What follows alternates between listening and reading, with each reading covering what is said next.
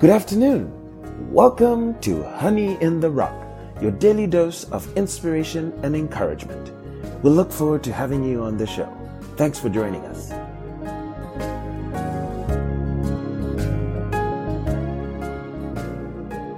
This afternoon's episode is titled, When He Hath Tried Me, I Shall Come Forth as Gold. It shall be focused on a study of Job chapter twenty-three. Before we go any further, we begin with a word of prayer. Heavenly Father, we thank you for your word. And as we read here, Job saying, that my foot has held his steps, and his way have I kept and not declined. Neither have I gone back from the commandment of his lips. I have esteemed the words of his mouth more than my necessary food. We thank thee, Lord, for his vision, in recognizing that when you have been done trying him, he shall come forth as pure gold. Father, may you purify us, that your word, the refiner's fire. Lord, purify our hearts and like gold and precious silver. And beat out all the dross and the worldliness out of us until, Father, you have taken all the room that's in our hearts. And, Father, we put on the mind of Christ, and that you might take preeminence in all of our beings. In the name of thy Son, Jesus Christ, we pray. Amen. Up next, we shall listen to Job chapter twenty-three. Chapter twenty-three. Then Job answered and said, Even today is my complaint bitter. My stroke is heavier than my groaning. Oh, that I knew where I might find him, that I might come even to his seat. I would order my cause before him and fill my mouth with arguments. I would know the words which he would answer me, and understand what he would say unto me. Will he plead against me with his great power? No, but he would put strength in me. There the righteous might dispute with him. So should I be delivered forever from my judge. Behold, I go forward, but he is not there, and backward, but I cannot perceive him. On the left hand where he doth work, but I cannot behold him. He hideth himself on the right hand, that I cannot see him. But he knoweth the way that I take. When he hath tried me, I shall come forth as gold. My foot hath held his steps, his way have I kept and not declined. Neither have I gone back from the commandment of his lips. I have esteemed the words of his mouth more than my necessary food. But he is in one mind, and who can turn him? And what his soul desireth, even that he doeth. For he performeth the thing that is appointed for me, and many such things are with him. Therefore I am troubled at his presence. When I consider, I am afraid of him. For God maketh my heart soft, and the Almighty troubleth me. Because I was not cut off before the darkness, neither hath he covered the darkness from my face. Up next, we shall listen to a sermon by Reverend William Branham titled, Show Us the Father and It Will Satisfy Us. This was preached in nineteen fifty-three on June the eleventh. We'll begin at paragraph forty-four up to paragraph eighty-eight. I trust you'll find it to be a blessing. Now, let's just see if we can find God tonight in, in our midst now. Let's take of God in, in about three or four different ways and see if we can find Him. Let's speak of God first in His universe. Let's speak of God in His Word, God in His Son, and then God in His people, and see if we can find Him here tonight. Now, I'm going to take those four subjects there and try to talk on them just for a few moments to see if we can see the Father. Every man, since the dawn of time, has longed to see God, want to look at Him. Job one time said, Oh, if I only knew where He was. In other words, if I knew where to go and knock on His door, and He'd open up the door and I'd come in, sit down, and talk with Him. That's the way people want to see God. And yet God was so close to Job till He was speaking to him. And a little later He said, Now gird up your loins. I'm going to speak to you like a man. And God came down in a whirlwind and began to speak to Job. And Job began to see the uh, flowers and nature. I want to speak on His universe first because that was my first Bible. My people wasn't religious. And I, my first Bible was the universe, watching God. I don't believe there's any man that's got his right mind, or a woman, that could look in the face of a flower and say there is no such a thing as God. I believe it would show a mental deficiency on the part of the person that could look at a big, beautiful cow lily and say there's no such a thing as God. Well, all the science we got in the world can't even make one little blade of grass. That's right. They can make something that looks like it, but they can't make the grass because it's got life in it. See? Just how how great God is and how people look way over the top. I think if you'll listen to this closely tonight now, we'll get our minds right down. Divine healing will be so simple for you after you see where God is and who He is. Now, Job, he watched the flowers and he seen how they would die and raise again, and then they would uh, die and raise again. And he began in the fourteenth chapter of Job, he said, "But if when a man dies, he giveth up the ghost, yea, wastes away, and his sons come to mourn his death, and where is he? He's gone. No one, he doesn't rise again." But he said, "Now you take the little flower on it. Here you women around here with your flower beds. They're beautiful. I admire them as I go through the streets and look at them. At a motel where I've been staying out here, the uh, beautiful flower garden. And now, if you'll notice, this fall, some of them will be young, some will be old flowers, but when frost strikes it, it's death. That's all. Whether they're young or old, and that's the way death is to the human race. It strikes young and old just alike. No matter who you are, when death strikes, it's going to take you where you're an infant or where you're just in the adolescent age, the bloom of life, or whether you're old or whatever it is. Death, no respect of person. It comes to all. Well, when death strikes a little flower, you notice it bows its little head, just as reverent. The petals drop off, and the leaves drop off, and a little black seed falls out. Then they have a funeral procession. The rains come and cry down in the fall of the year and bear the little fella. And then the first thing you know, the freeze comes. Maybe the little seed's laying about that deep under the ground where the fall's rains beard it. And then after a while, the sea, the real cold spell comes and it freezes. Then the little old seed freezes. The pulp burst runs out of it. The seed bursts open. The pulp runs out. And then the winter continues on through the blizzards and blizzard after blizzard. Then after a while along, about February, last of February, first of March, the stalk's gone, the bulb's gone, the seed's gone, the pulp's gone, the petal's gone, the flower's gone. Everything there is is gone. Is that the end of that flower? No, sir. Just let that sun begin to warm that earth again, and that flower will live again. Why? There's a germ of life in that flower that no man can find or no winter can freeze out. God has made it in His own uh, way, and that little germ of life is preserved in that ground, and that flower will live again. Well, if God made a way for a flower to live again, what about a man who's made in His image? There's a way somewhere for that uh, to live again. Here not long ago, I was sitting with old Doctor Spurgeon, an old Methodist minister. Now, he's a real good old brother. We were sitting, eating some ice cream together. And the agriculture hour has come. A little four H club now has, has got a, a, a little machine that turns out corn. The agriculture hour, they had it. And that little old, many farmers are sitting here probably know of it. And that machine will run out a grain of corn so perfect that you can take a handful out of the sack that was run out of the machine and a handful out of the sack that was grown in the field and mix them together. You couldn't tell them apart if you had to. And this over here at the machine run will make just as good a cornmeal as this one will. It'll make the same kind of cornflakes. You take and cut it open and put them in the laboratory. Perhaps the skin or will look that thick under the microscope. The heart's in the right place. Put it under the analysis and it'll be the same amount of potash, the same amount of calcium, the same amount of moisture, just exactly the same. There's no way in the world of telling it. Only one way. Bury them.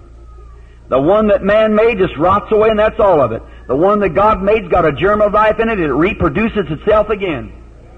Listen, a man can stand both of them going to church and both of them professing Christianity, but except this man's born again of the Spirit of God, it's finished. That's all there is to it. And there's a germ of life that comes into a man that he lives again because God has germatized his spirit by Jesus Christ, the resurrected Son of God. Amen. Certainly, watch God in any way you want to. Job began to wonder why that man laid down, and it didn't rise up. He didn't see him come up in the spring, but he seen the flower come up in the spring. Well, then when Elihu came to him and began to speak to him, he said, "Now look, Job, You're accusing God wrong. He said, now look, that flower, that flower has not sinned. It stands right in the way that God made it. And it reproduces itself right back from death to resurrection, death to resurrection. All right. He said, now, but man sinned. And that separated him from God in resurrection. So he said, but there's coming a just one. Amen. There's coming one who will stand in the breach for this sinner. That'll put his hand on a sinful man, the holy God, and bridge the way. Oh my. Job noticed it. He was a prophet, sitting on the ash heap. He got up, shook himself. He'd been scraping his boils. And he got up and shook himself, said, I know my Redeemer liveth. The lightnings begin to flash. The thunders begin to roar. The prophet got lined up with God. See? I know my Redeemer liveth. Liveth is continuation.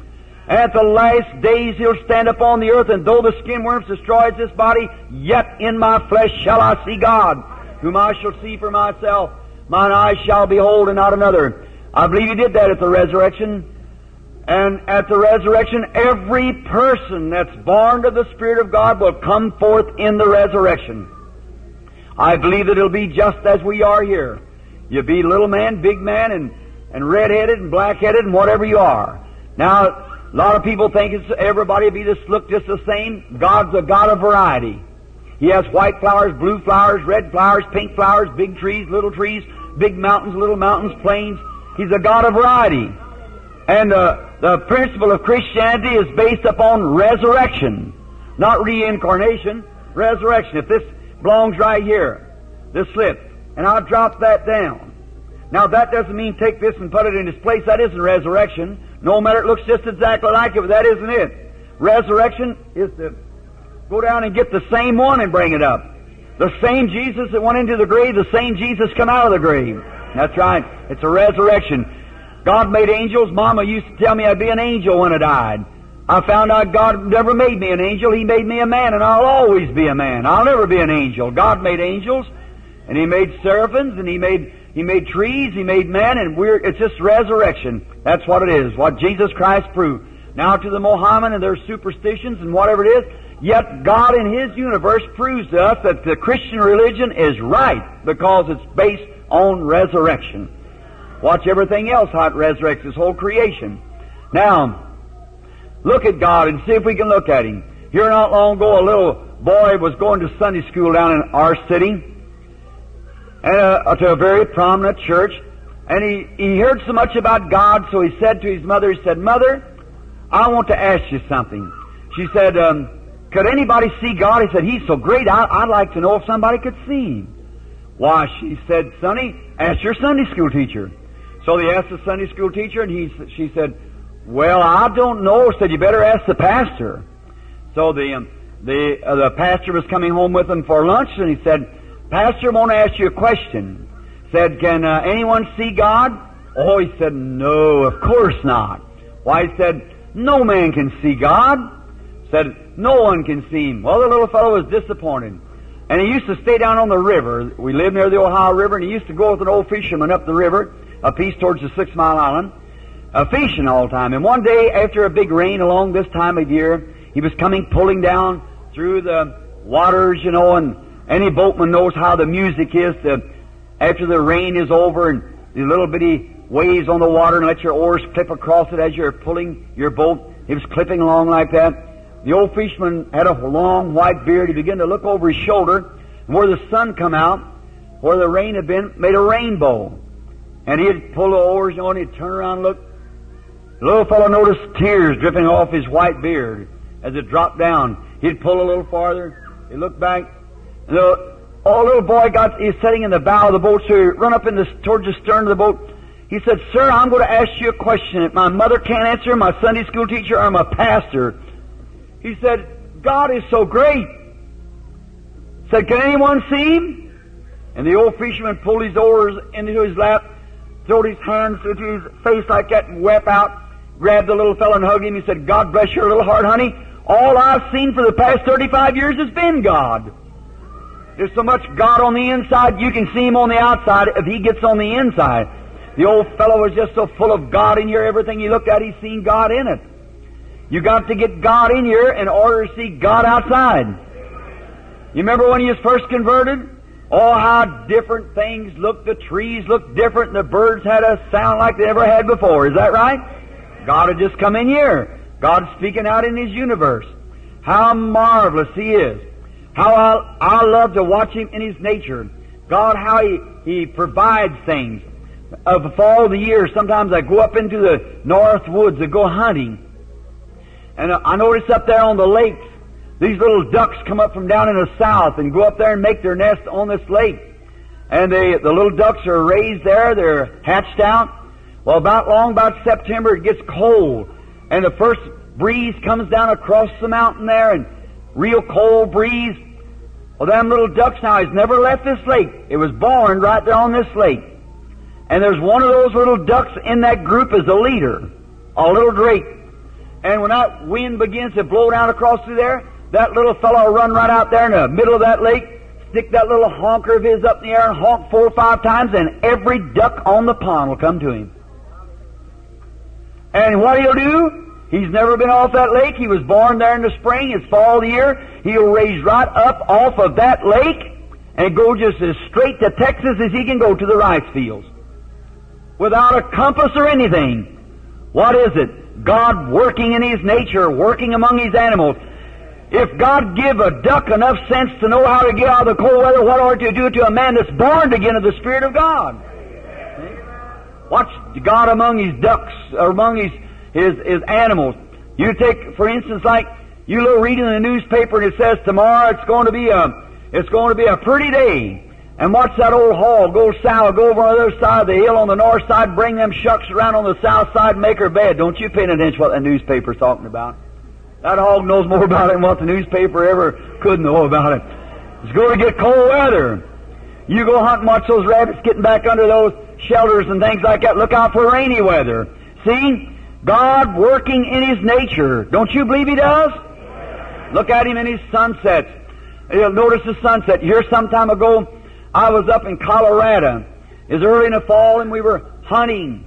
Oh, how I loved to get into those mountains. My, after all those hard meetings, I go way back and get on a horse about thirty-five miles from civilization, way back across the Rocky Peaks by myself. Just take a couple of pack horses and take off. Get back there not so much to hunt the animal, but to be alone with God, right out among His nature. That's where I see Him. And I remember that year, specifically, it had been kind of a warm season. The snow hadn't come high yet to run the elk down. I was way high, way up around, almost in the shale rock.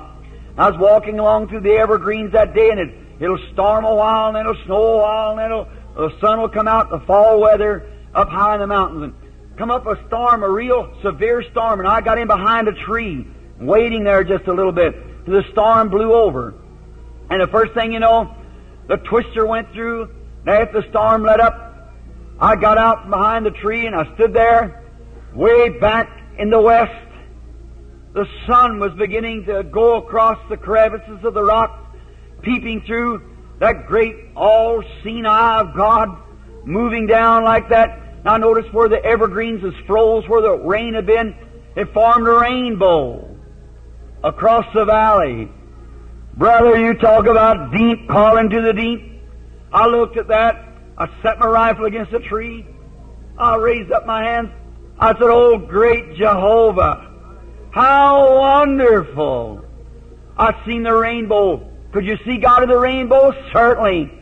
God gave that as a covenant. He'd no more destroy the world with water. God was in the rainbow. Then I see it in Revelations one, when the rainbow was across the throne where Jesus was standing, a covenant God had made with the people. He was to look upon a jasper and sardius stone, the first, the last, he that was, which is, and shall come, the root and offspring of David, the morning star, of the rainbow, seven church ages, the covenant made with His own blood, that He had saved the people that would call on His name. Oh, how marvelous! I looked at that. Tears began to run down my cheeks. Now listen, way over here, the elk herd had all got scattered during the time of the storm. The old males would bugle, you know, and you could hear them bugling one to another.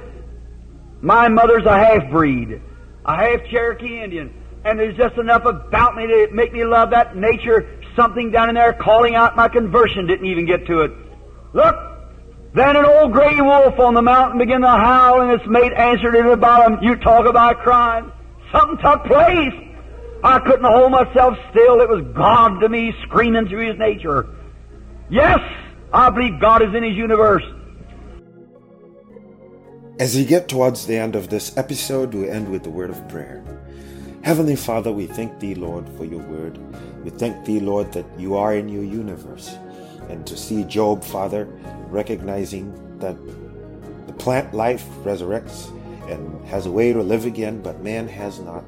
But Father, to when Your Holy Spirit had given him revelation as Your prophet, to recognize that he knows that his Redeemer liveth.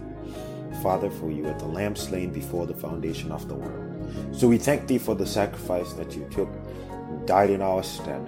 May we, Father, take that propitiation for our sins and present it to Thee, and not come with the sacrifice of works and pumpkins and like Cain did, but, Father, to bring the way that You provided for us to Thee. In the name of Thy Son, Jesus Christ, we pray. Amen. Thanks for listening to Honey in the Rock, your daily dose of inspiration and encouragement.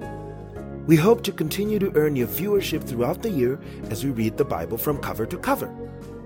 To make this a better listening experience for you, we'd really appreciate your feedback. So please email us at honeyintherock twenty twenty at gmail dot com. We also have accounts on Facebook, Twitter, and Instagram. So please follow us, share our pages, and subscribe. Now we'll leave you with the parting song. God richly bless you.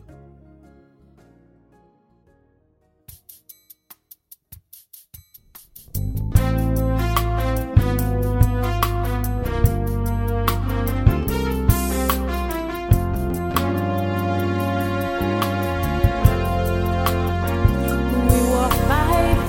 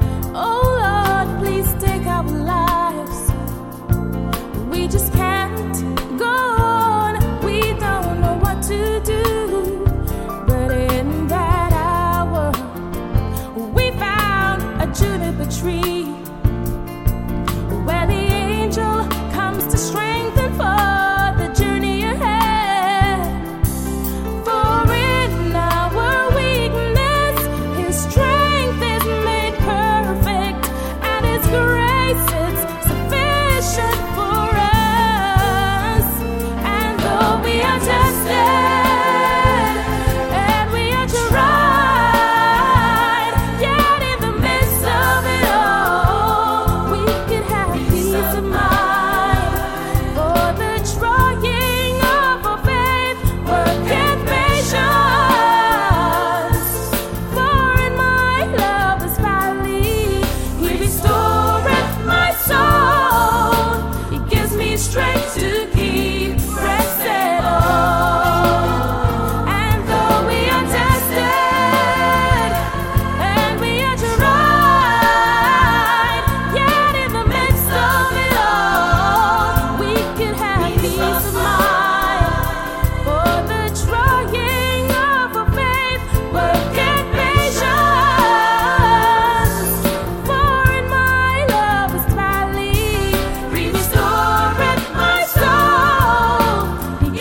strength.